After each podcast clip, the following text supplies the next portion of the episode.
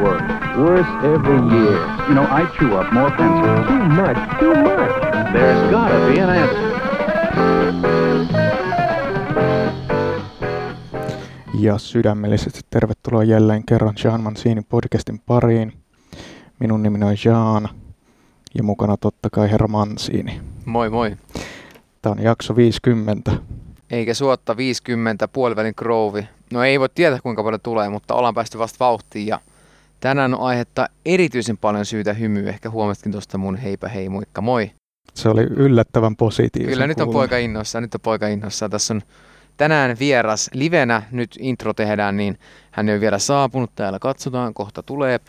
Niin tota, tämä vieras, no mitä muitta mukisematta sanotaan suoraan, Jari Halonen, elokuvaohjaaja, myös näyttelijän töitä, suuri ajattelija, aikamme filosofi, Teatterimies. kyllä. Ollaan yritetty saada miestä yli, yli puolitoista vuotta.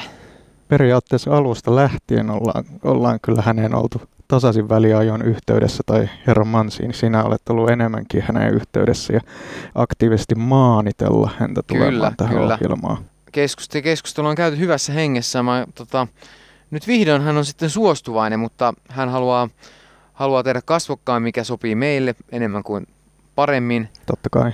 Mutta että ei ehkä puhuta niinkään, jos aiemmin näissä jaksoissa ollaan menty vähän tuonne historian takamaille ja käyty sieltä sitten yritetty jollain tavalla kronologisesti, ei ehkä aina kuten Remun tapauksessa niin kronologisesti sitten tähän päivään, niin, niin halosessa enemmän puhutaan sitten ehkä tästä nykymaailmasta, yhteiskunnasta, ehkä koronastakin.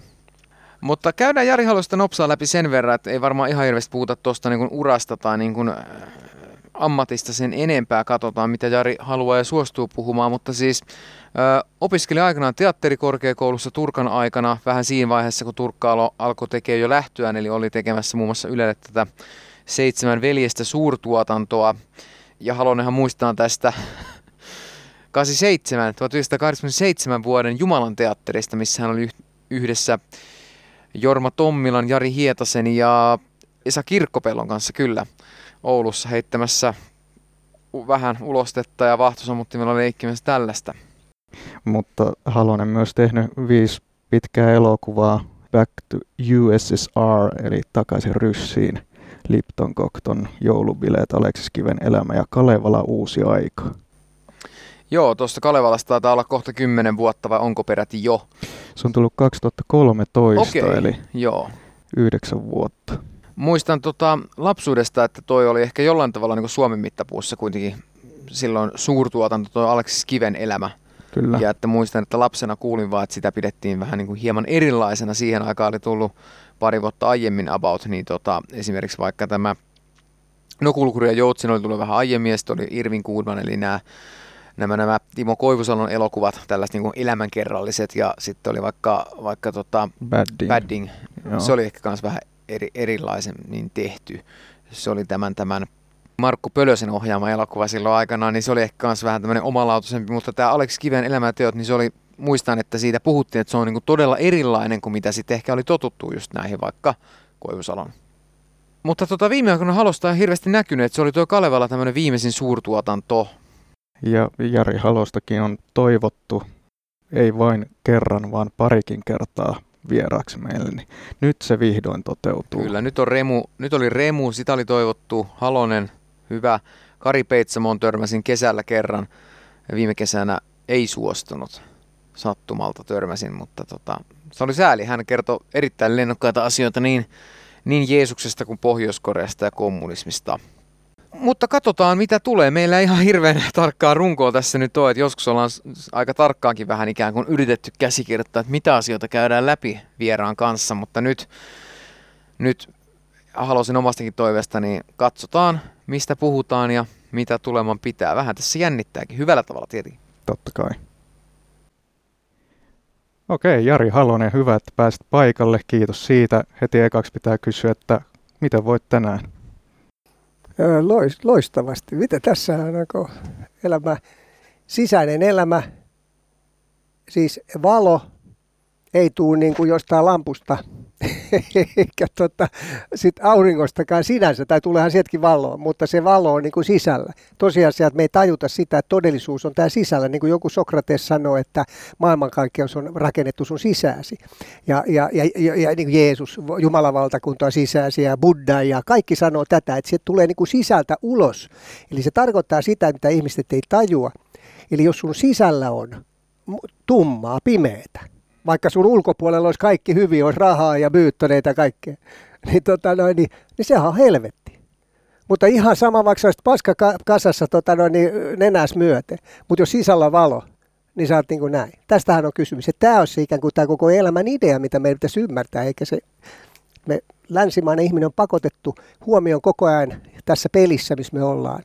Ja sitten ei tajuta, mitä täällä sisällä on. Täällä on muitakin kuin, muutakin kuin, kuin elimet. Onko Jari Halosella nyt sisäinen rauha tai sisäinen valo? No tota, on ja ei. eli, tota, eli tämähän on prosessi, että ei tässä voi se, että jos joku tässä tulee sanomaan, että, jo, että, mä, että, että joku, joku kertoo, että, ole, että hän on muka valaistunut, niin sitä tietysti täytyy aika kriittisesti katsoa. En todellakaan väitä sellaista, mutta, mutta se mitä mä oon tässä elämäni, elämässäni oppinut, on, että se projekti on niin kuin, niin kuin totuutta kohden. Totuus ja vala on sama asia, totuus ja Jumala on sama asia. Kaikki on, on sama, se on ihan yksi, yksi ja näin. Eli, eli et, että siinä mielessä ää, mä hirveän vähän pelkään mitään. Mulla ei ole masennusta, eikä mulla ole ressiä. Niin niin voisi sanoa, että aika kivasti on, eli kehitystä on selvästi tapahtunut siitä, jos mä vertaan siitä, mitä mä olin nuorempana, niin, niin, tota noin, niin oli, oli, oli, oli välillä ihan karmeita.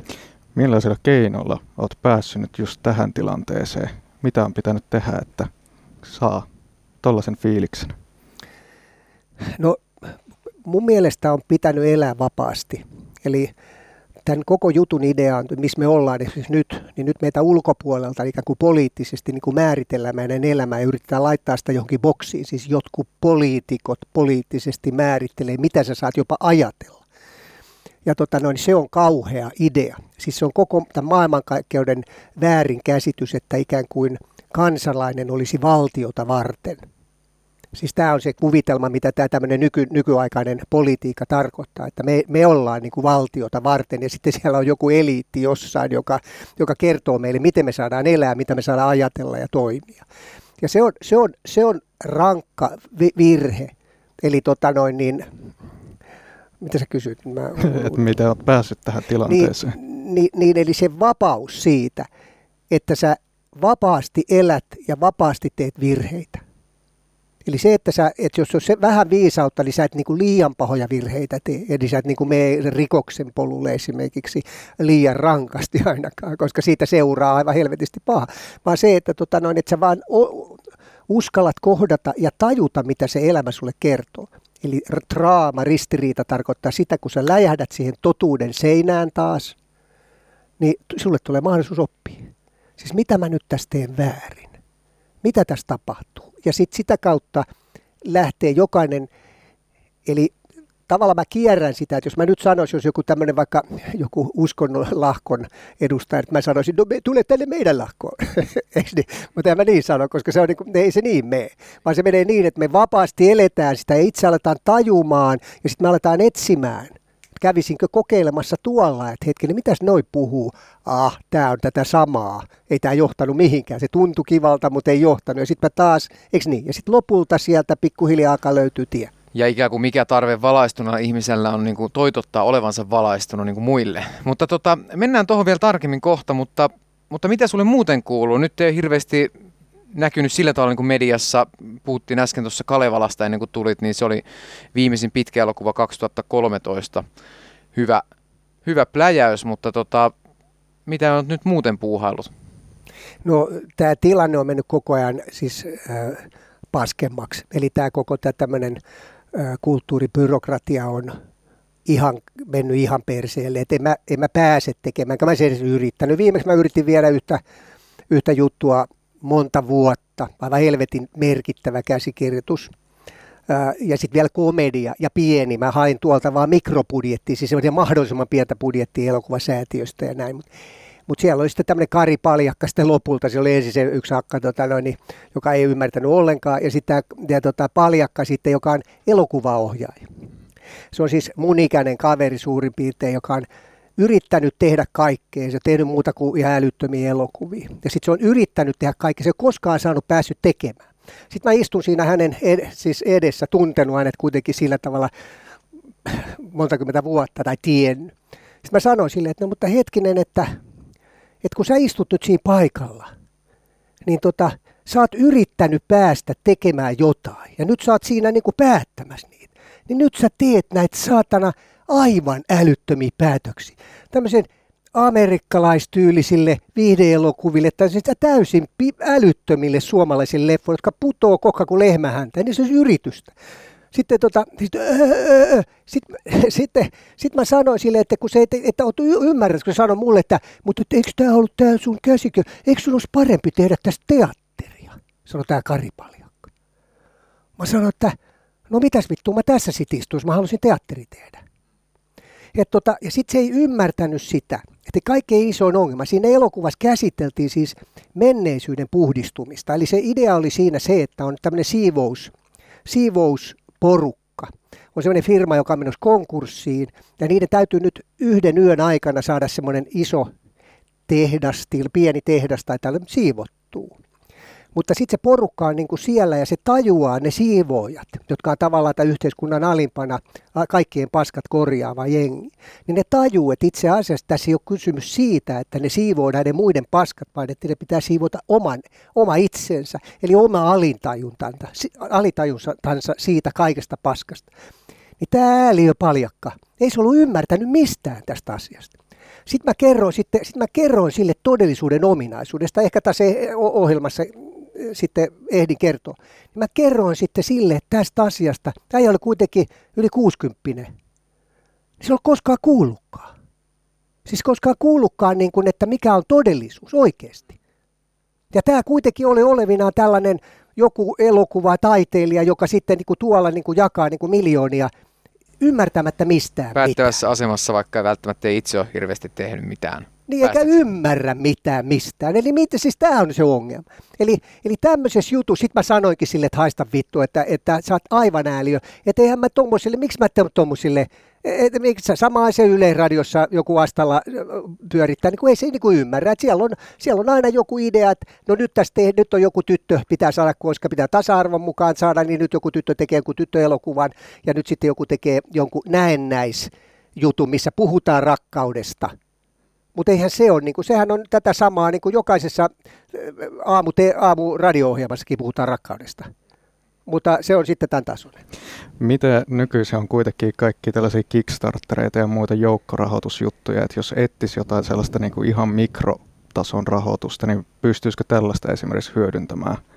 Se, se, toi on erittäin hyvä kysymys, mutta sanotaan näin, että mä, sit mä tajusin, olen tajunnut tässä näin, että mä oon tehnyt kuitenkin – mä oon tehnyt sen niin kuin, tässä mun niin kuin urallani, mitä mä oon halunnut. Ja tota, no, mä oon niin kuin lähtenyt katupoikana tuolta tota, no, ja saanut tehdä näin. Omalla hartiapankilla tehnyt, enkä ole niin kumarrellut näitä pellejä. Ja tota, no, niin sit ja nyt ei, mä, ei, mun, ei mun tarvi enää lähteä siihen, niin kuin, siihen kun lähteä mielistelyyn. Mä en, jaksa, tai mä en pysty mielistelemään. Mulla niin kuin, mä voin hymyillä jollekin ihmiselle ja kohtia olla sille, mutta et siinä vaiheessa, kun me aletaan niin kuin sitten jotenkin mun pitäisi niin muuttaa tätä juttua, ja varsinkin kun mä tiedän, että se ei ymmärrä. Siis se ei niin kuin se tajua, jos mä yritän sanoa niin kuin todellisuudesta puhua, niin se, ei se luulee, että harhaan todellisuutta, niin kuin itse asiassa suurin osa ihmistä luulee. Ne kuvittelee, että se subjektiivinen, subjektiivinen ajatustodellisuus on todellisuutta, kun sehän on ainoa harha, mikä on. Ja kun se niille sanoo, niin ne ei ymmärrä. Mennään tuohon todellisuuteen, niin tota, tässä ollaan kysytty päivän kuulumiset ja muut kuulumiset, niin mennään näihin, mitä muiltakin ollaan kysytty, koronakuulumiset. Ja nyt päästään ilmeisesti totuuden jäljillekin, niin miten tämä korona-aika nyt on starttaisi kolmas vuosi järjestyksessä jo tätä koronaa, eli kaksi kokonaista vuotta on tämä pandemia meitä maailmanlaajuisesti riivannut, niin miten, miten Jari Halosella on korona-aika mennyt? No, tota, no tämähän on ollut oikeastaan kiva, koska tämähän, tämähän paljastaa kaiken. Eli siis tosta, tässä siis kauheatahan tämä on kattoa. Siis me eletään ihan täydellisessä teollisessa keinotodellisuudessa tai keinotodellisuuskuplassa.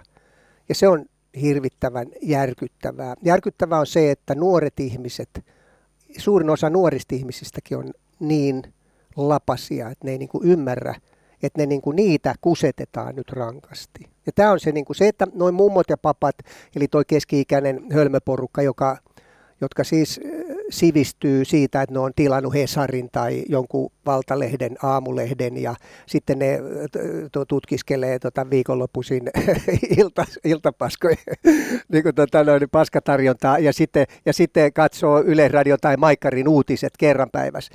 Niin ne on, tää, ja, ja, ne, ja ne ei niin kuin tajua sitä, että siellä on kattojärjestö nimeltä Mediapooli, joka määrittää koko tota noin, sen poliittisen agendan. Sen takia jokainen niistä medioista on täysin sama. Siellä ei ole mitään muuta näissä uutisissa esimerkiksi kuin meteorologit vai on no Ylellä omat pölvästit, jotka tota, no, ja, ja Maikkarilla omat pellet, niin kuin tota, no, niin ymmärrät, että, että se on täysin sama, ja sen takia ne kukaan tajuu mistään mitään. Sen takia, kun niille on kerrottu, että – että, tota, että, että korona on vaarallinen tauti, vaikka todellisuudessa se on keskivahvan kausi-influenssan tasoinen tauti, siis tieteellisen varmasti. Se on mitään muuta kuin flunssa. Niin, tota, niin tämä on, tää on niin, kuin niin jännittävä tilanne katsoa, todistaa, että mitä tässä tapahtuu. Ei ikinä oltaisi voitu kuvitella kolme vuotta sitten, että mitä tässä tapahtuu. Että ihmiset on, menee vihannekseksi. Ja järkyttävää siinä on se, että kun vähän aikaa rapsuttaa tätä juttua, että tajuu, että siellä toisella puolella, että se on ihan toinen todellisuus. Maailman parhaimmat tiedemiehet, siis lääketieden, immunologit, virologit, niin ne on täysin eri mieltä kuin tämä ilta Paskojen ja Hesarin pyörittämä, Yle-radion pyörittämä vitsitodellisuus, missä missä Suomen talous on jo romautettu. Suomesta, suomalaisista suurimmasta osasta on tehty hygienia ja hysteeri, hysteerisiä ihmisfobikoita. Mä tulin tuossa raitiovaunussa, niin mulla ei ollut tietenkään maski, koska en mä semmoista laita. Se olisi hulluutta, koska sillä mitään järkeä niin, tota, niin siellä ne katto, mummot katto sillä tavalla. Ne katto, kun ne tuli heti, kun ne näki mut, niin ne meni toiselle puolelle. Että itse asiassa siellä puolella, missä mä istuin, ei ollut paljon kuin muutama nuoria. Kaikki sitten, ymmärrettiin. Se on siis, se ei ole tervettä, mutta ei tälle voi oikein mitään muuta tulla kuin tähän näin ja sanoi itselle, että herätkää nyt hyvät ihmiset tajuamaan, että se mitä teille puhutaan, ne on ihan puhdasta paskaa. Mä otan tästä nyt tässä yhden esimerkin mikä tänään yksi kaveri vaan heitti mulle vitsinä, että sä nähnyt tämän? Öö, tota, tota, keväällä valtioneuvosto, tai siis keväällä siis tehtiin päätös, mikä toi Marin, Sanna Marin oli allekirjoittanut sitten myös presidentti Niinistö. Ää, tota, noin, niin laki, jossa, jossa turvattiin, tehtiin siis tämmöinen tämmöinen vakuutus suomalaisille virkamiehille – että jos ne saa, kun ne matkustaa, niin jos ne saa koronan, tai jos ne saa koronarokotuksesta jonkun ongelman, niin niillä on mahdollisuus hakea siis korvauksia neljään, neljään miljoonaan asti. Neljään miljoonaa euroon asti siis, ja niiden perheenjäsenille. Esimerkiksi kaikki virkamiehet, jotka pyörii tuolla, tuolla tota noin, niin näin. Siis ymmärrä, että, että kuk, tietysti tämä ei ole nyt sitten se juttu, että totta kai se, ne ei ehkä kaikki saa neljää miljoonaa, enkä tiedä kuinka moni on saanut. Mutta se tämä korruptio on tällaista, että me ei tiedetä tätä. Ja onko tämä hallitus nyt tarjonnut näille, esimerkiksi näille hoitajille, että joo, että jos te otatte tämän, tämän, tota, tämän rokotuksen, niin jos siitä tulee jotain seurauksia, te menetätte työkykyinen, niin te saatte neljä miljoonaa. Ei ne ole semmoista tehnyt. Ja tämä on ihan totta. Siis tuolla jokainen voi Finlexissä käydä lukemassa. Tämä juttu on tämmöinen, eli tämä on niin rankkaa korruptio. Tämä on joku tällainen poliittinen virkamies eliitti, eliitti joka järkkää tämmöisiä juttuja. Me ei tiedetä niistä mitään. Et jos nyt otat, otat tota noin, piikin, niin me, olla, saat, niin me ollaan järkätty sulle, että sulle tulee neljä miltsiä, jos sä poksahdat vihannekseksi. Mutta sen tällä hetkellä esimerkiksi mediassa näkevän kuvan mukaan eihän rokotuksesta aiheudu yhtään mitään haittavaikutuksia. Niin kuin sitähän meille koko ajan syötetään, että niin kuin ne on täysin turvallisia, täysin testattuja, vaikka ne nyt onkin ihan vaan erikoisluvalla otettu käyttöön ennen näin normaalia tällaista testiajan päättymistä ja muuta sellaista. Niin, niin koska, ja ne suoraan valehtelee. Siis ihan täysin, täysin karmeita valehtelua. Kaikkia me tiedetään, että tota, tämä rokotus ei, ei ehkä, tai siis ei estä sairastumasta, ei estä sairastumasta vakavasti, koska suurin osa tällä hetkellä sairaalassa vakavasti sairaita on nimenomaan kaikki rokotus, rokotukset ottaneena. Se on tosiasia. Mutta ei sitä kukaan kerro. Ja nyt sitten ne seuraavan jutun kertoo, että no nyt aina ne jankuttaa sitä niin, mutta se estää nyt tätä vakavaa tartuntaa. Mä oon, mä oon yrittänyt etsiä kaksi vuotta sitä tieteellistä vertausarvioitua lääketieteellistä tutkimusta, joka todistaisi sen, että, että tämä kokeellinen geenimutaatiorokotus, että se, mihin se perustuu, se väite, lääketeollisuuden väite, että se estää taudin vakavaa muotoa, kun ei se pysty estämään sitä ellääkään muotoa. Eikä se tilastojen mukaan sitä teekään. Eli mihin se perustuu? Ei semmoista ole olemassakaan tosiasiassa. Sitä ei ole olemassa. Nämä on erittäin merkittävien lääketieteellisten tyyppien esittänyt tämän kysymyksen. Ei sitä ole. Ja kaikki on joutunut myötä. Ole hyvä. Kiitos. tota, niin, tässä ollaan joka haastateltavalta, kysyt, haastateltavalta kahden vuoden aikana kysytty näistä koronakulmista. Se on niin ollut semmoista myös tällaista niin puolivillaista dokumentaatiota tästä niin ajasta ja kert, ikään kuin myös peilaa sitä hetkeä, että mikä se koronatilanne on sillä hetkellä ollut. Ja nyt kun tässä tehdään tämä haastattelua, niin on ilmeisesti etä, etäopetus nyt ainakin on jollain tavalla peruttu, mutta lasten harrastukset on taas suljettu ja kuntosalit on tietenkin kiinni, koska siellä korona jyllää. Niin mihin, mitä sä Jari Halonen luulet, mihin tämä kaikki tulee ikään kuin johtamaan tai peräti päättymään?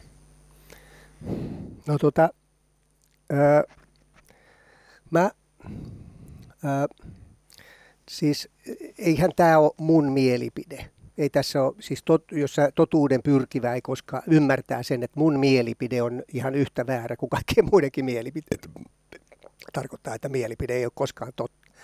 Totuus on totta, objektiivinen tosiasia on totta. Ja, sitten, ja se tiede, tieteen idea olisi se, että se pyrkii siis todistamaan todellisuutta, totuutta. Se on tieteen idea. Tieteen idea ei ole se, mitä tie, mikä tiede nyt on ollut. Tämä teollinen tiede on ollut jo monta kymmentä vuotta. Lääketeollisuus on itse asiassa kaapannut jo vuosikymmeniä sitten lääketieteen ja koko sairaanhoidon täydellisesti itselleen, siis ostanut sen rahalla. Lääketeollisuus, joka on maailman rikkain teollisuus tällä hetkellä.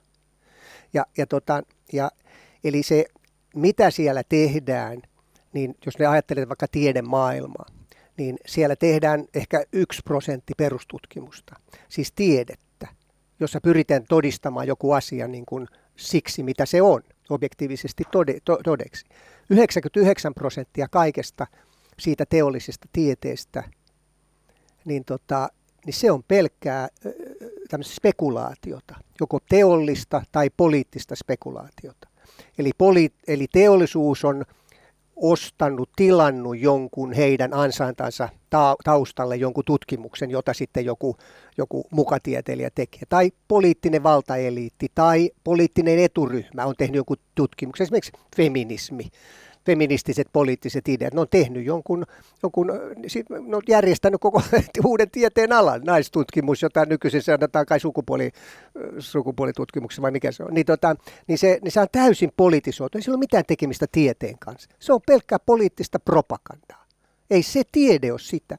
Tiede tapahtuu silloin, kun joku todistaa, että joku asia on eikä se tarkoita sitä, että, että se olisi silloin todistettu totu, todeksi, kun sitten kymmenen vuoden päästä tulee joku toinen ja todistaa sen ei tode. Ei se, silloinhan se ei ole ollut tiedettä, eikö niin?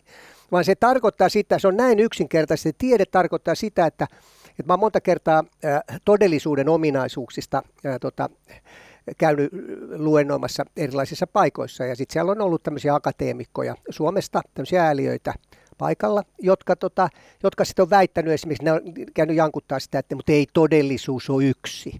Että ei, ei, ei totuus ole yksi, että se on niin kuin monta.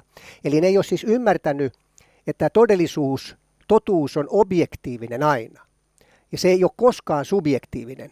Subjektiivinen tarkoittaa siis sitä, että kun sä näet jonkun tossa olevan, se on siinä, kun sä siellä näet ja me kaikki nähdään, että tuossa on toi kuppi, me tiedetään, siinä se on. Ei kun joku sano, että ei se siinä ole. Niin se, se on niin kuin mielipuoli. Niin se on objektiivisesti totta. Mutta sitten, mutta ne luulee, että totuus on siis se, että mitä me ollaan siitä mieltä. Se on se subjektiivisuus. Eli se, ja se on ainoa harha, mikä on olemassa.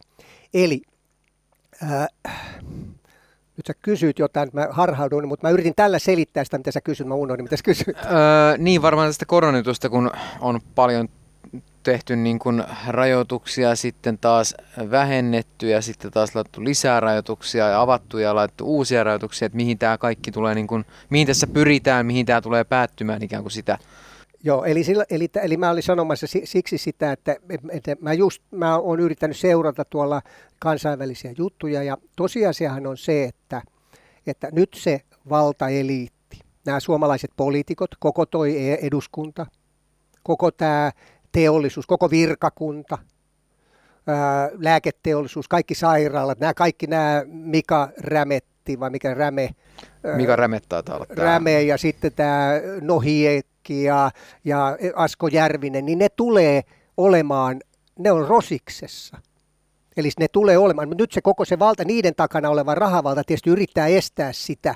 Nämä kaikki toimittajat, päätoimittaja, siis Hesarin Kajus Niemi tulee olemaan siellä, Iltalehden, Ilta-Sanomien, tota noin, niin kaikki nämä tulee olemaan siis tuomittuja siitä, että ne on kusettanut. Ei ole mitään, ne on ihan tietoisesti kusettanut Nämä me voidaan osoittaa. Se minäkin olen vaikka kuinka monta laittanut kuinka monta dokumenttia omalle koneelle, niin että tota, tässä taas oli selvä valehtelu. Tämä on todistettu. Ne puhuu, puhuu paskaa ja kun tämä on, nyt tieteellinen todistus on tässä. Niin tota, ne tulee joutumaan siitä siis tilille. Jokainen niistä. Mutta nyt tietysti se rahavalta, joka on houkutellut ne siihen ikään kuin demonisuuteen, valehtelemaan, niin nyt se tietysti yrittää sekoittaa tätä. Ja me ei tietenkään koko ajan se sekoittaa, että kyllähän tässä kuitenkin on Suomen maassa kuitenkin muutama kymmenen prosenttia heränneitä ihmisiä, fiksuja ihmisiä, mutta niiden ääni ei kuulu, koska media vain puhuu ja media on täydellisesti sen rahavallan alla. Eli se media tässä on se kaikkein kauhein, kauhein pyörittää tätä paskaa. No, eli me ei voida tietää, miten se menee, että koska nämä ihmiset niin kuin herää sillä tavalla, että ne menee kadulle – Siellähän on jo väkivaltakoneisto, siis tietysti tämän valtaelitin väkivaltakoneisto poliisi, joka on täysin vallotettu. Ei se poliisi enää ole, kun niin kuin se oli 30-40 vuotta sitten, oli, niin kuin siellä oli vielä poliisit, oli niin kuin poliiseja. Siellä oli ihan normaaleja suomalaisia miehiä yleensä, jotka niin kuin ymmärsi sen, että niin kuin on oikeud, oikeudenmukaisuutta. Niillä on niin kuin kuitenkin, niin ei, nyt siellä on jo hallinnassa erilaiset vihreät, tämmöisiä Raija Toiviaisen tyylisiä ideologeja, jota, jota on niin kuin, muun muassa supoon yritetty, niin kuin, tota, joka tarkoittaa sitä, että kun tällaiset pääsee supoon, niin ne tutkii jo meidän tavallisten ihmisten koko ajan arkea, että ettei siellä vaan löytyisi mitään. Ja sitten ne alkaa fasistisesti tekee asioita, niin kuin ne tekee jossain, me nähdään vaikka tota, noin amerikkalaisissa elokuvissa. Eli siis mitä, mihin ne pyrkii, niin se on sitten valtavan iso asia. Siinä täytyy Mä olen niin kuin tutkinut tätä asiaa ammatilliseksi, ammatillisesti yli 35 vuotta. Et mulla on vähän, mä ymmärrän tästä vähän. Mutta jos joku kysyy, miten se sitten on, niin se on niin kuin hirveän hankalaa selittää. Sen, että monta tuntia menee siihen, että, että, niin kuin, että ymmärrätkö, että täällä on tämmöinen rahavalta – tämä on joku pieni rahavalta, joka hallitsee tätä kaikkea. Niillä on kaikkea, että ei se rahavalta ole Bill Gatesit tai Pesosit tai jotkut. Ne on ihan pieniä pelaajia, Elon Musk, niin ne on niinku ihan pieni. Ne on niinku, niillä on tuhat kertaa enemmän rahaa, siis niille, jotka omistaa tämän koko rahasysteemin. Ja, mutta tässä täytyy tuntea historiaa, sitten täytyy ajatella, mitä ne ajaa, sitten täytyy, sitten suurin osa siitä salaliittoteoriamatskusta on jotain semmoista spekulaatiota. Mutta sitten kun sä kahlaat sitä pitkän aikaa, sä ymmärrät, sulla on aivot päässä, sä yhtäkkiä alat hahmottaa, että aha, toi oli ihan totta. Se on sama asia kuin historian suhteen. Niin kun mä tein vaikka, aloitin sitten tekemään niitä historiallisia juttuja Aleksis Kiven elämä ensin. Niin, niin yhtäkkiä mä aloin sitten kelaamaan sitä, että mitä tämä on. Niin sitten mä tajusin yhtäkkiä, että tämä historia, mitä meille on opetettu, on ihan täyttä paskaa. Se on siis ruotsalaisten kolonialistien kirjoittama historia. Meillä on opetettu ihan täysin väärin tämä asia. Ja sen takia se Sen takia se Aleksis Kiven elämä on hyvä esimerkki siitä, että mitä sille kävi. Se oli totuuden, se oli profeetta. Se profetoi ihan suoraan, mitä Suome, tässä tapahtui. Maailman ennätysvauhtia, miten suomalaisesta niin kuin, niin kuin muka sivistymättömästä kansasta, miten se kasvoi tähän tuohon, niin kuin tämmöiseen sivistykseen, sivistysvaltioksi. Niin sehän profetoi se ja näytti vielä, miten se pitää tehdä. Seitsemäs veljekset pitää käydä kouluun ja että me päästään tämän, tämän, tota noin, tämän eliitin, tämän säätyläiseliitin niin kuin yli. Kun nehän piti, me, nehän piti suomalaisia siis, siis tota noin, niin apioin, apinoina. Tosiasia. Se on tosiasia. No mä aloin sitten tutkia tätä asiaa. Mä tota noin, niin, pitkän aikaa, kuukausia, vuosia tutkin tätä asiaa ja haastattelin erilaisia tyyppejä, niin kuin siis akateemisia, professoreita ja muita, jolloin tämä alkoi hahmottumaan, että täällähän olikin, siis tämä koko tarina on tämmöinen maalaus, niin se ei ole niin kuin totta, vaan siellä on näitä havaintoja. Ja sitten yhtäkkiä sä tajua, että aah, ei tämä Aleksis Kivi ollutkaan hullu. Sehän on ainoa viisas puhuttiin tuossa introssa ennen kuin tulit tähän, niin just tästä Alex Kiven elämäelokuvasta, että se oli vähän erilainen kuin siihen aikaan oli vaikka Irvin Goodmanista tai, tai Reino Helismaasta ja Tapio Rautuvaarasta Timo Koivusalon tekemät elämäkerta-elokuvat, niin tämä sun oli selkeästi vähän erilainen, niin, niin löyskö yleisö ikään kuin sitä vai oliko se ikään kuin heille sitten jotenkin, että liian outo tai he eivät olleet tietyllä tavalla sitten tarpeeksi avoin, avoimin mielin ja sydämin niin kuin ottaneet sitä? No mun mielestä tota, se Aleksis Kivi-elokuva tietysti löydettiin, löydettiin aika hyvinkin. Öö, ei, se, ei se tainnut 50 000 tai jotain saada tuolla elokuvateattereissa, mutta se nyt oli kuitenkin sillä tavalla ihan, ihan, ihan kohtelaisen hyvä tulos siis taideelokuvasta. Eli siis jos vertaa siis noin taideelokuvaa, koska nyt tätä, silloinhan se, tota noin, niin se tämä markkinajuttu on niin, että ei siellä tavallinen ihminen, duunari, juuri katoa elokuvateatterissa käy, ehkä kerran vuodessa. Eli se juniorit käy se, ne niin kuin. Eli se oli, ja, ja sitten kyllähän se muistaakseni äänestettiin jonkunlaiseksi, niin kuin tämän Demoni Hesarinkin jonkunlaisessa listassa jonkunlaiseksi Suomen parhaimmat elokuvat ihan siihen tähtikaartiin. Eli tota noin, niin ei sen takia, että mulla, vaan sen takia, että se niin kertoi sen todellisuuden. Mutta tietysti siitä lähti sitten lähti sitten niin kuin myös negatiivisia projekteja, että esimerkiksi joku feministi, tämän muista sen nimeä enää, mutta, mutta tota, esimerkiksi A-studiossa oli tällainen, sitten esitettiin, että Aleksis Kiven elämä on nationalistinen elokuva. Aha. Täällä, ja oikeasti se oli, että oli tota, tämmöinen feministitutkija, joka inhosi tietysti mua, koska tota, noin, kun mä en ole lähtenyt niin kuin, ryömimään noiden feministilespojen niin kuin, tota, noin, jalkarättinä, niin se tietysti näin. Ja, mutta se ongelma oli siinä, että yle, siis Aastulian toimittajat Siis oli niin saatanan tyhmiä. Mä olin silloin vielä niin kuin tavallaan duunissa siellä, mä tein niille hommia, niin mä sitten otin siitä yhteyttä, niin sitten ne joutui tietysti kaikki, Ai, en mä tiedä, kun me emme huomattu ja totta. Mutta siis ihan oikeasti ne oli sitä mieltä, että, että Aleksis Kiven elämä on nationalismia. Siis se oli, se oli laitettu ja, sitten, ja, sitten, ja toinen pyrkimys oli taas olla Renni Harlin niin Mannerheim juttu, mitä ei koskaan tehty. Mutta siis et ymmärrätkö tämmöinen, niin, ja, ja totta, tässä kerrottiin, että kuinka Suomi on niin kuin nationalististumassa. Ja ei sillä ole mitään tekemistä nationalismin kanssa.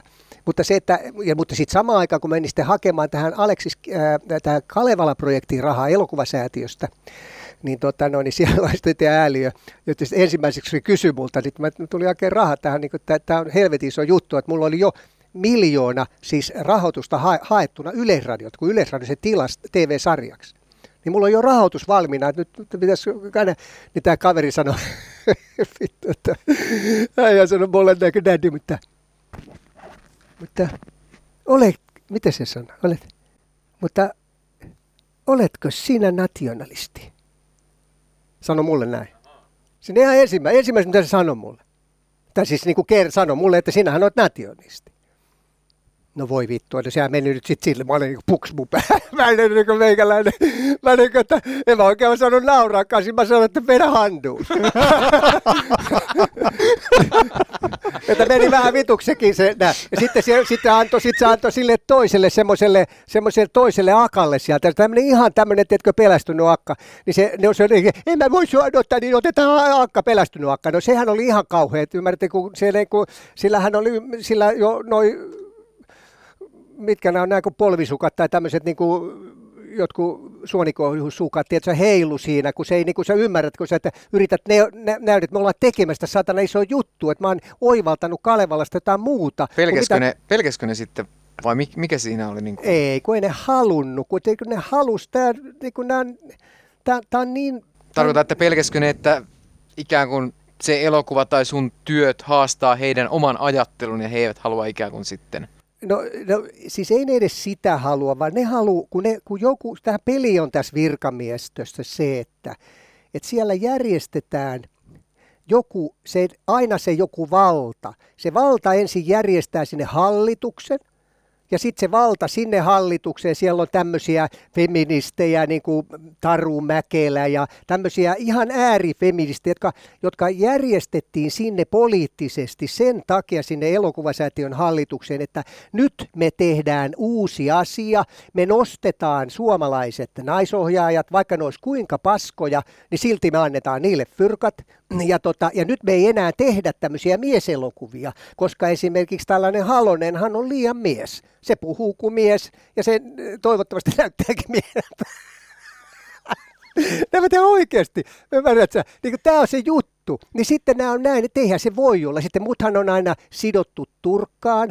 Eli silloin Turkkahan on ollut tälle paskasakille aina kauhea negaatio, siis demoni. Ne ei koskaan ymmärtänyt sitä, joten ne on aina, kun mä, enhän mä ole koskaan tehnyt mitään haastattelua, jossa mä niin kuin jotenkin, ainakaan mä en tietääkseni tehnyt, että mä niin kuin alkaisin niin kuin alkaisin niin kuin elämään niin kuin tämän nykyajan ideaan, että mä mahtailisin heikkoudellani. Siis jos te katsotte tätä koko tätä iltapaskojen juttua, niin siellä on joka päivä joku, joka kertoo, joka mahtailee. Siis myy itseään omalla heikkoudella. Identifioi itsensä uhriasemaan sitten niin. sillä. Ja siis, että mä on, että nyt mulla on tämä ja nyt mulla oli tämä korona oli ihan hirveä. Mä olin, mä olin ainakin kaksi päivää kuumeessa. Ja sitten, ja, tai sitten, ja, tai sitten tämä, että mä olen ollut kiusattu. Jokainen on ollut kiusattu. Et ei, mulla on ihan hirveät traumat. Tai sitten joku Ville Virtanen on, että, että en mä pysty meidän perheessä Mä en pystynyt olla Akun louhimienen ohjauksessa, jos, koska hän kun oli samassa tilassa, niin meidän koko perhe oli psykoosissa. Hei, tähän, Ei, tähän... tosi asia. Ja ymmärrätkö, tämä on, niinku, tää on tätä, mihin mennä. Mä oon kuitenkin kotoisin maailmasta, jossa jos mulla on ongelma, niin enhän mä, niinku, eihän mä halua tarjota sitä, siis tunkea sitä teille. Vaan mä mieluummin kerron siitä, ei mun vanhemmat ollut semmosia, että ne ne, ne vinkusit ongelmasta, vaan ne näytti mulle, että kyllä sä tästäkin selviit. Eikö niin? Ja tämä on tämä niinku, logiikka, että tämä on, tää on mennyt tämmöiseksi feminiiniseksi jutus, jossa ryömitään ja sitten näin. Ei mulle ole enää paikkaa, koska ne pelkää sitä, että tämä kaveri tekee elokuvan, jossa on jotain sankaruutta. Tuli tuosta Ville Virtasta mieleen, että moni, moni vaikka Turkan ajan näyttelijähän on niin kuin myöhemmin sitten pessyt ikään kuin kokonaan kätensä Turkasta ja ikään kuin puhuu halventavasti hänestä. Sä et ole koskaan tehnyt niin ja jotenkin näen sussa ehkä tällaista niin kuin viimeistä turkka, turkkalaisuutta ja ehkä Jussi Parviassa jonkun verran. Niin... Ei Parvias ole mitään tekemistä sen kanssa. Turkka piti Parviasta aivan pellenä ja tota noin, niin ei, siinä ei ole mitään. Se on ihan semmoinen egoistinen hullu, joka on ihan omalla itsellään pilannut oman elämänsä. Ja sitten kun se on niin hullu, siis itsehän se on julkisuudessa kertonut, että hänellä on mielenterveysongelmia, niin sitten se on vielä niin hullu, että se kertoo, että, että hänen elämänsä on pilannut Jumalan teatteri. Hän on itse asiassa... Tämä oli niin kuin, että silloin kun mä luin tätä, tästä jostain lehdestä, niin vittu mä ajattelin, että huhu. Mä, mä, mutta ei puhuta hänestä, koska mä joutuisin sitten lausumaan paljon enemmän, kun mä tiedän siitä. Kaveri, joka on uhonnut tuo julkisuudessa, on nussinut nuoria tyttöjä tuhat, tuhat määrin, niin, niin sitten kaikki ymmärtää, että se on lanttu sekasi. Hyvä, jätetään se kaveri. Mutta me voidaan näihin muihin sitten vähän mennä ihan lyhyeksi aikaa, koska mä en viitti, tota noin, niin, mä en viitti alkaa niitä vanhoja juttuja sen, sen enempää. Niin kun, mä voisin kirjoittaa siitä ajasta niin kun kulttuurihistoriallisen teoksen. Lukisin, jossa, lukisin sen jossa, heti. Jossa, tota noin, niin, jossapa paljastaisin näitä pellejä. Turkkahan, mähän en ole, eihän se, semmoista ole olemassa kuin turkkalaisuus. Sehän on ihan näiden hölmöjen keksintö. Vaan tota noin, niin Turkka nyt oli vaan mies. Se oli aivan helvetin viisas. Siis oli todella ist, sivistynyt kaveri ja se oli mies, kun se oli mies. Sitten se vielä eli, se oli harvoja suomalaisia. Mä en tiedä, siis noin julkisesti kuin kaksi. Turkka ja Linkola. Eli ne eli se sillä tavalla, kun ne opetti. Niin ne teki. Kuka muu pystyy? Ei kukaan. Eli, tota noin, niin, eli ne on hirveitä tyyppejä. Mä oon nähnyt siis maailman tämän ajan merkittävimpiä, siis noin kansainvälisesti merkittävimpiä kaverit on ollut samassa tilassa, muun muassa niiden, niiden workshopissa, vaikka Jersy Krotowski. Teatteri, ihan täysin teatteri niin kuin guru, gurujen gurujen guru olemassa. Mä oon ollut sen workshopissa. Se oli aivan lapsi verrattuna Turkkaan. Se ollut mitään taju. Me opetettiin sille, tota, tota, sille Krotowskille, että, että mitä ihminen voi tehdä. Ihan oikeasti. Ja tota noin, niin Turkka oli niin kuin ihan mieletön. Ja sitten, mulla on, sitten mä nyt satuin tietämään, että sen ajan tämä teatterikorkeakoululaiset, niin suurin osa oli niin kuin innoissaan, kun Turkka tuli paikalle, niin voi vittu, kaikki oli niin kuin näin. Ja ne ymmär, ne oppi siitä pienestäkin hetkestä, että minkä se sai sen kanssa. Mutta tota, sitten sen jälkeen semmoiset ääliöt, jotka sitten nosti itsensä. Esimerkiksi Ville Virtasella on mitään tekemistä Turkan kanssa. Ei tu, Ville ole miten, mitenkään tekemistä sen kanssa. Siis se, se, niin kuin, niin silti se on kirjoittanut, että hän tietää, että se oli fasisti tai natsi. Ja, ja te mutta sehän johtuu vain siitä, että Ville Virtanen oli, oli siis tämmöisen julkis, alko, entisen al, alkoholisti julkiksen poika, joka oli tehnyt ura, valtavan uran julkisuudessa ja tämmöisessä tämmöisessä pellejulkisuudessa, levyraadissa, Jukka Virtanen. Virtanen. Mm. Niin silloin tämä poika, niin sen identiteetti oli siis se, että hän halusi vain julkisuuteen. Ei halunnut, koska ne, ei se Ville Virtanen tiedä, mitä tarkoittaa taide. Ja, ja tota noin, niin sit mä tiedän sen hyvin, koska mä olin niiden perhetuttu Ville Virtasen ja Jukka Virtasenkin kanssa. Me käytiin niillä juhli, vaikka uuden vuoden juhlissa. Mutta tota, ei se, ja se, se on niin kuin oksettavaa, että nämä kaverit edelleenkin – Ville Virtanen jankuttaa täten. Se muun muassa soitteli siis, tota noin, se oli tavallaan semmoisessa hassispsykoosissa, jossa se tota, silloin nuorena, niin, tota noin, niin, niin, se, niin se soitti, Turkka soitti mulle, että mitä varten tämä Ville Virtanen soittaa hänelle yökaudet ja, ja purkaantuu jostain isäsuhteesta. Mä sanoin, että no mä yritän tehdä jotain. Ja mä, sitten, mä sanoin sitten se Virtasen, että älä saatana, että me se turkka sun isäs. Soita vittu puu isällesi. Mutta se sai siitä niin kuin paskikset. Ja sitten kun mä sanoin sille näin, ja Ville Virtanen yritti päästä mun produktioihin, kun eihän se pystynyt mihinkään. Niin tota, no mä sanoin, että et sä pysty näiden tommiloiden ja muiden kanssa. Vittu, että sä tuntiikaan kestää. En mä voi ottaa sua. Niin se suuttu mulle ja alkoi julkisuudessa mua demonisoimaan. Ja sama asia Turkasta. Ei se tiennyt Turkasta mitään. Turkka otti Ville Virtasen teatterikorkeakoulun vain sen isänsä takia. Kun sen isänsä, isänsä oli siellä vetämässä jotain pientä dramaturgian kurssia niin kuin laulun sanojen tekemisestä. Mä vaan sanon sen, että, että nämä pötkössä niin kuin demonisoi Turkkaa edelleen ymmärtämättä siitä yhtään mitään. Ne edelleenkin maalaa Turkkaa niin kuin naisvihaiseksi, epätasa-arvoihmiseksi. Todellisuudessa Turkka oli kaikkein tasa-arvoisin kuin kukaan niistä feministeistä. Miksi? Turkka sanoi niille naisille, ette te voi jäädä sinne, sinne penkille istumaan. Tämä näytteleminen on sataprosenttisesti niin kuin fyysistä duunia. Jos te ette tee samalla lailla duunia, niin tehän jäätte sinne penkille istumaan. Eikö niin? Se otti ne kaikki, se nosti naisi ihan siinä samalla. Mutta ei nämä niin tajua. Miksei ne tajua? No sen takia, kun sä katsot nyt näitä tämmöisiä, kun on lihonnut, niin eihän ne pysty niin kuin, ei ne pysty mihinkään. Ne, ne pelkää, ne ei niin kuin enää halua näytellä, ikään kuin ymmärtää, että näytteleminen on fyysistä työtä, vaan ne haluaa, että näyttele olisi sitä, että ne, hän kävelee paikalle ja esittää jonkun ilmeen ja sitten hän on näyttelijä. Kun ei se, se ei, sen takia, me ei, sen takia tämä koko tämä, tämä maailma, mitä draaman maailma on romahtanut, ei tässä enää tapahdu mitään sellaista katarsista mahdollisuutta, koska ei ne näyttelijät enää niihin pysty samaistumaan. Ne on vain jotain, ne on vain jotain näyttelijöitä, jotka näyttelee, leikkii tunnetiloja ja me tiedetään, että ne leikkii. Ja sen takia me ei koskaan niin kuin, ö, ymmärretä sitä, että et, et, et esimerkiksi väkivalta on vaarallista.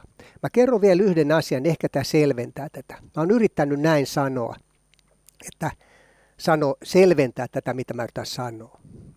Että kun on, jos mä ajattelen, että mennään elokuvateatteriin, siinä on iso kangas ja me katsotaan jotain elokuvaa, siellä elokuvassa saatetaan tappaa vaikka tuhat ihmistä. Joku sankari tappaa.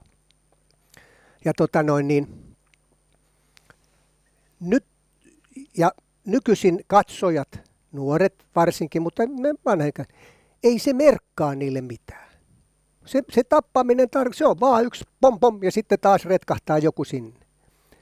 Todellisuudessa kuolema on sellainen juttu, että kuka tahansa, kun se näkee kuoleman, se kauhistuu automaattisesti.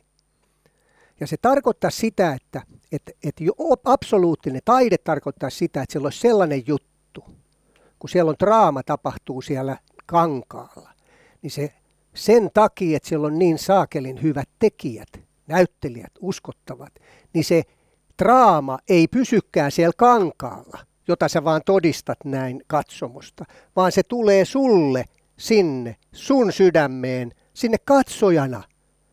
Ja sitten tapahtuu se aristoteellinen idea. Sä kauhistut.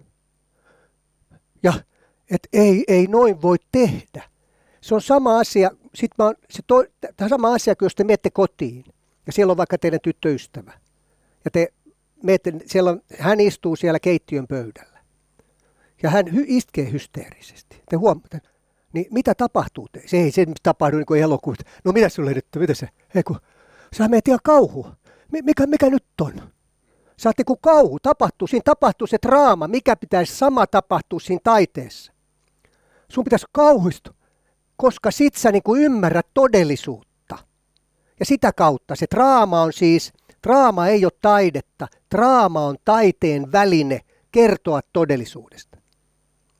Ja tämä ei tapahdu, kun täällä on tällaisia pellejä kuin Ville Virtanen ja tämä niin kuin lihavoitunut ää, tota noin niin, tällainen viihdetyypit, jotka tekee niin kuin fyrkkaa sillä se on mulle ihan sama, mä en välitä, tehkö viihdettä. Mäkin tykkään viihteestä.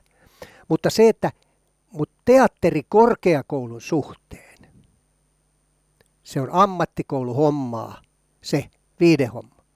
Siellä tutkitaan, mikä taide on, miten traa, mitä draama tarkoittaa, mitä täytyy tapahtua, että tapahtuu katarsis.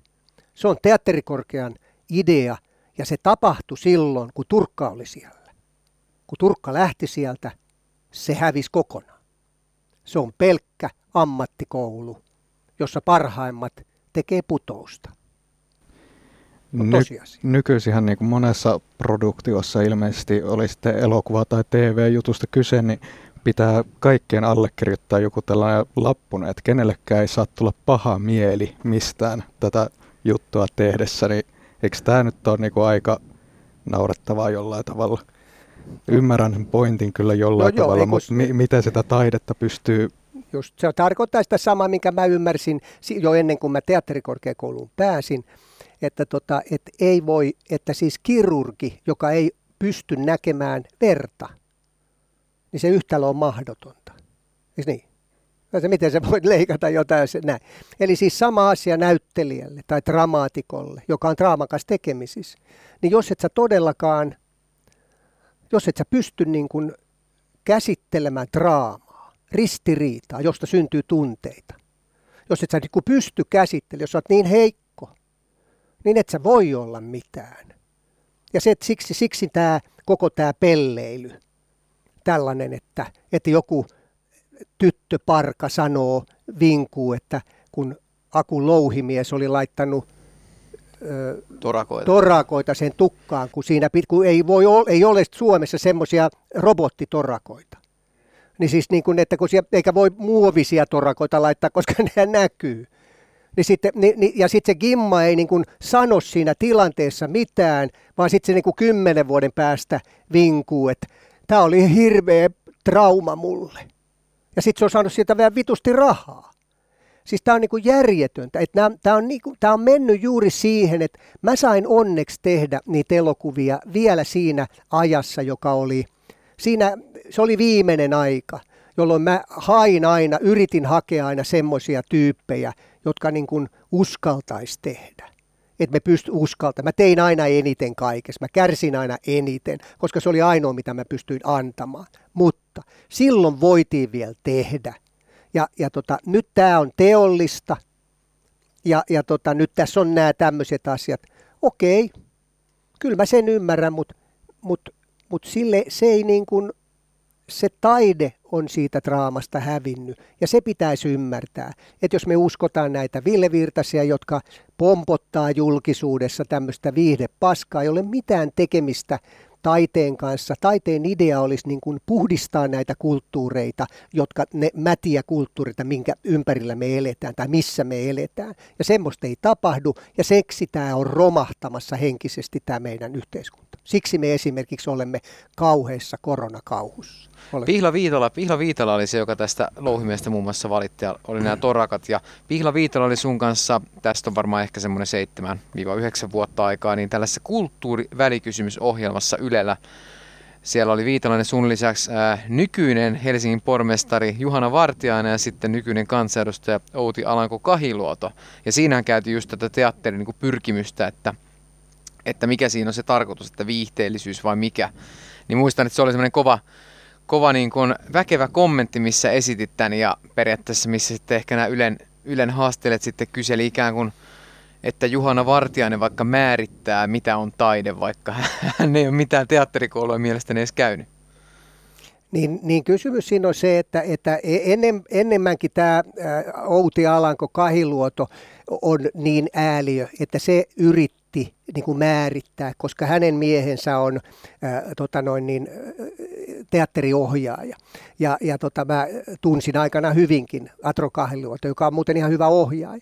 Mutta tämä niin kuin, tämmöisestä, tämmöisestä omasta poli- poliittisesta kuplastaan, tämmöisestä vastenmielisestä niin kuin fasistisesta kuplastaan määrittää muita ylhäältä poliittisesti, niin tämä nimenomaan oli se, joka määritti ja ikään kuin sillä tavalla nuoli näitä taiteilijoita, että minä järjestän teille viidetaiteilijat rahaa, kun annatte vaan mulle ääniä. Ja, ja, Kimma, tämä on se, niin se ongelma. Tämä Juhana Vartiainenhan on, on, on loinen, vaan siinä mielessä, että sehän on, ajatelkaa nyt siis, että ensin on dema, se loisii kaikki, mitä se saa demareista, ja sitten kun se ei mitään sieltä saa, niin se muuttuu kokoomukseen. Ja tämähän on niin kuin ihan sama, niin se kertoo vain, että demarit ja kokoomus on ihan sama puolue. Ja sitten ne yrittää tehdä, että, että, että, mutta se, että mitä se Viitala siinä oli, tämä väli, välitä sitten kuka se oli, se Viitalahan on ihan, ihan, ihan saattaa olla fiksu kimma, mutta tämä, että, tämä, että nämä lähti kaikki tähän mukaan. Eli tämä, ne ei niin kuin ymmärrä sitä. Itse asiassa ne lähti, se Viitallakin on, on siinä pikkusessa feministiporukassa siinä, että ne, jotka tämmöisiä hyyty, menestystyttöjä, nättejä tyttöjä, tämä ja Pamela Tola ja mitä ne oli, tämmöisiä, jotka teki nyt vitusti rahaa sillä – että, on niinku, että ne on niinku tässä, ja sitten on niinku, kyllä mun täytyy tulla nyt olemaan uhri tässä teidän niinku tämmöisessä, niinku, tämähän on se okset, että miten ne kehtaa. Siis saatana, mä, mä, mä, mä, niinku, ja kun, kun oikeasti taiteilijat, jos viittis edes vähänkään olla, niin sen pitäisi oikeasti niin kuin tapella sen puolesta. Se taide ei tarkoita todellisuudessa mitään muuta kuin havaintoja todellisuudesta. Ja pitäisi yrittää ymmärtää edes, mitä se todellisuus on. Ja näähän ei mitään muuta halua kuin rahaa. Jos mennään tuosta todellisuudesta otan kiinni, puhuttiin äsken Alex Kiven elämä elokuvasta, niin mennään vähän enemmän historiaan. Tämmöinen kuin Lipton Cocton in the Shadow of, Shadows of Sodoma. Ö, 95 valmistunut sun elokuva, mikä kertoo tällaista totalista, tot, skifi-elokuva totalitaristisesta meiningistä, missä ikään kuin kaikki on alistettu vähän niin kuin samaan muottiin, niin se on aika monen profetia 25 vuotta sitten. Se on muuten tosi, se on muuten ihan suora profetia. Mutta olihan se tavallaan silloin nähtävissä. Eli, tota, eli jokainen fiksu. Kyllähän me, olihan Jumalan teatterikin profetia. Ja mehän tietysti, se oli pyrkimys niin kuin po, tota noin, muuttaa jotain. Eli tota noin, sitä me nähtiin, että tämä koko, koko si, silloin vielä 80-luvun lopussakin vielä taiteella oli Suomessa joku itsenäinen paikka. Siis että oli tällaisia turkkia ja tämmöisiä. Mutta sen jälkeen, juuri niin kuin me profetoitiin, niin sen jälkeen taide on täydellisesti imastu viihdeteollisuuden sateenvarjon alle. Mitään taidetta ei enää ole. Ja mikä on viihteen ja taiteen ero? Viihde on ansaintaan perustuvaa toimintaa. Sillä on mitään muuta tekemistä. Taide ei ole ollenkaan. Taide on pyrkimystä näyttää, todistaa totuutta. Taide ja tiede on vähän niin kuin sama, mutta tiede todistaa totuutta ja taide esittää sitä. Niin. Eli tota, mutta, ja tätä näitä ei tajua, eikä näitä kiinnostakaan, koska ne on kiinnostunut vaan ansainnasta. Kyllä mä tietenkin tarjoan tuolla jossain taideperiferiassa. Siellä on helvetin hienoja tyyppejä, joka, joka mediassa. Siis erilaisia helvetin, ne on, ne, ne, on, ne tekee duunia, ne, ne vittu ne siivoo vaikka, etten saisi tehdä taidetta. Ja ne tekee jotain, niiden kun sä näet joku niiden taulun tai jonkun, niin se on tosi merkittävää, koska siinä on niiden sydän ja ymmärrys elämästä. Mutta se, että mutta eihän ne koskaan ole pääse tähän, tähän median luomaan keinotodellisuuteen, missä nämä, tämä paskasakki pyörii. Otetaan vikat kysymykset vielä. Mä tohon, vähän tuohon liittyen otan tällaisen, että oot sanonut vuonna 2018 Soundilehden haastattelussa sanatarkkaan näin, että tässä maassa on niin monta asiaa päin vittua, että joko tässä ei enää välitä mistään tai sitten välittää ja yrittää jotain. Mitä nyt neuvoisit, että jos haluaa yrittää jotain, tehdä parantaakseen näitä asioita ja, ja tehdäkseen jotain tälle asialle, niin mitä pitäisi tehdä? Tota, toi on olennaista. On olennaisin kysymys. Mä tein, mä itse oivallisin sen niin, että mä tein niin kuin koin tekeväni ammatillisesti noin 25 vuotta vallankumousta.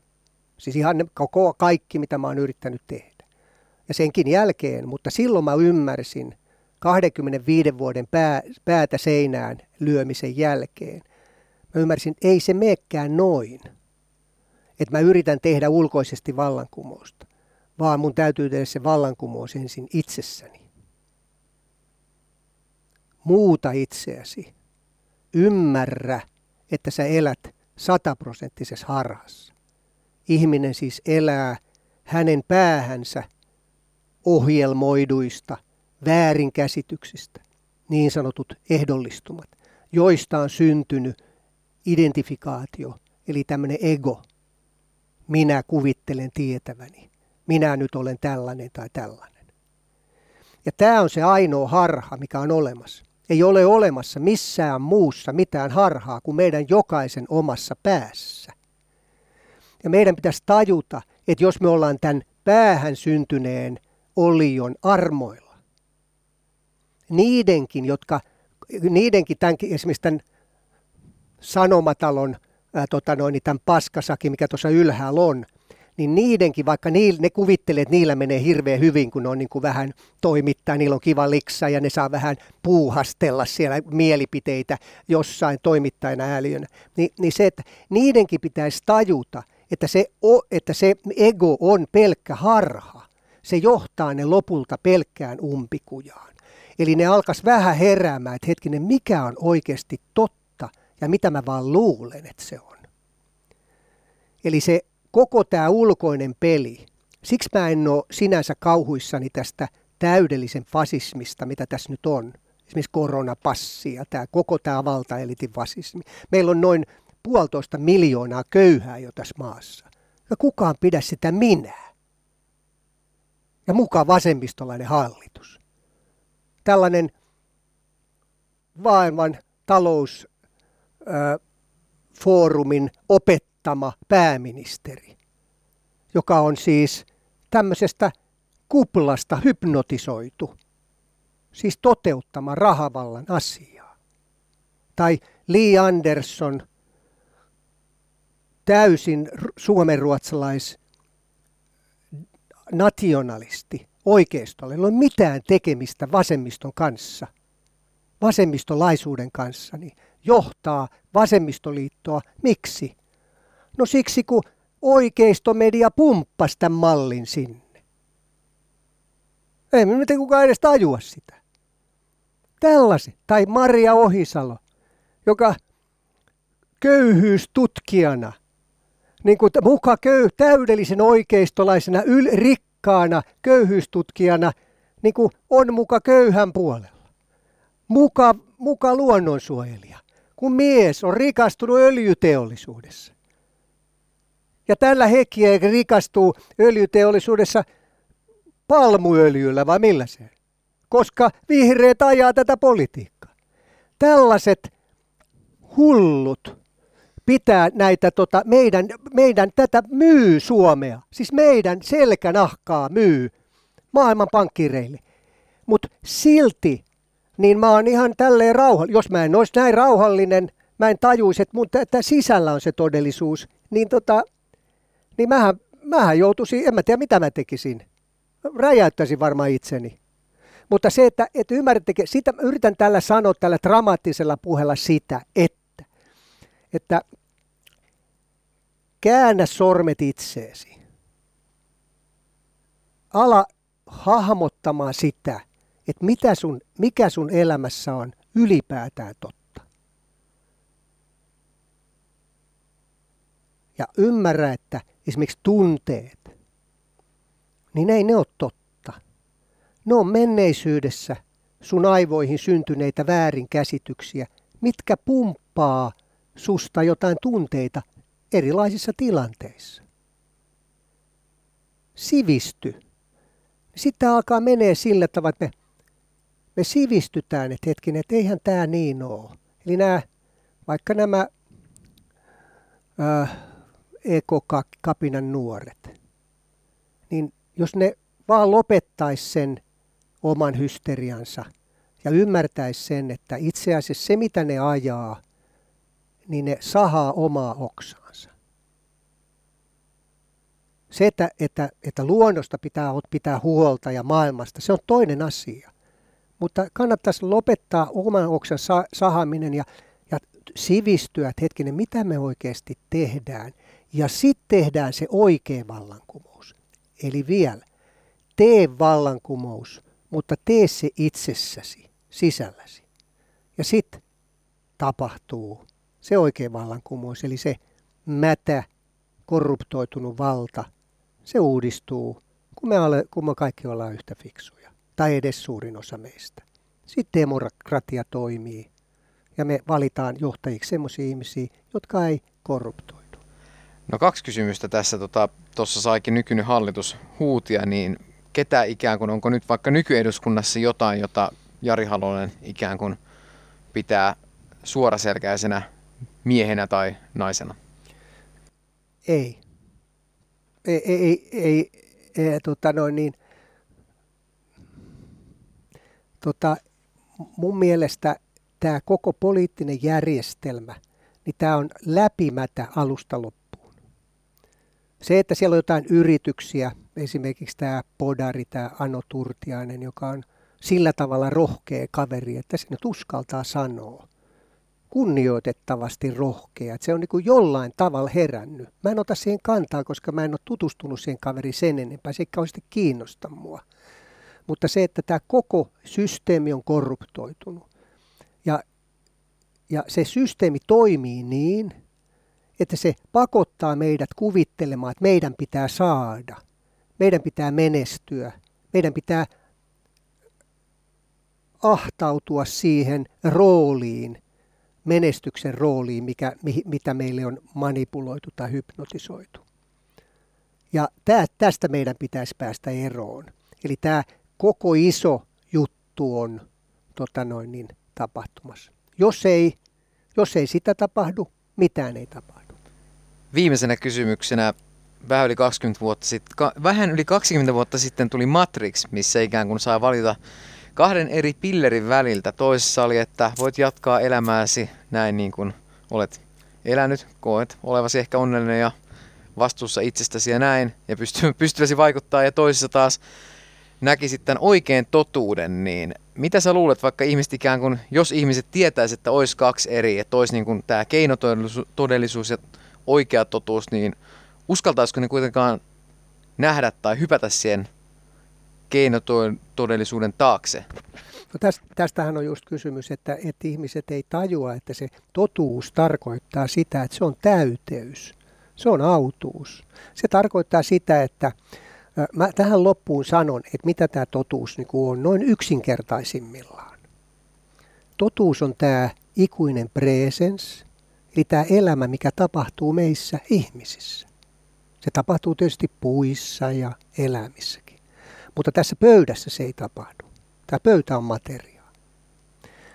Ja tämä, nämä luutkin on materiaa ja suonet ja kaikki. Se elämä itse on se totuus, se ikuinen presens.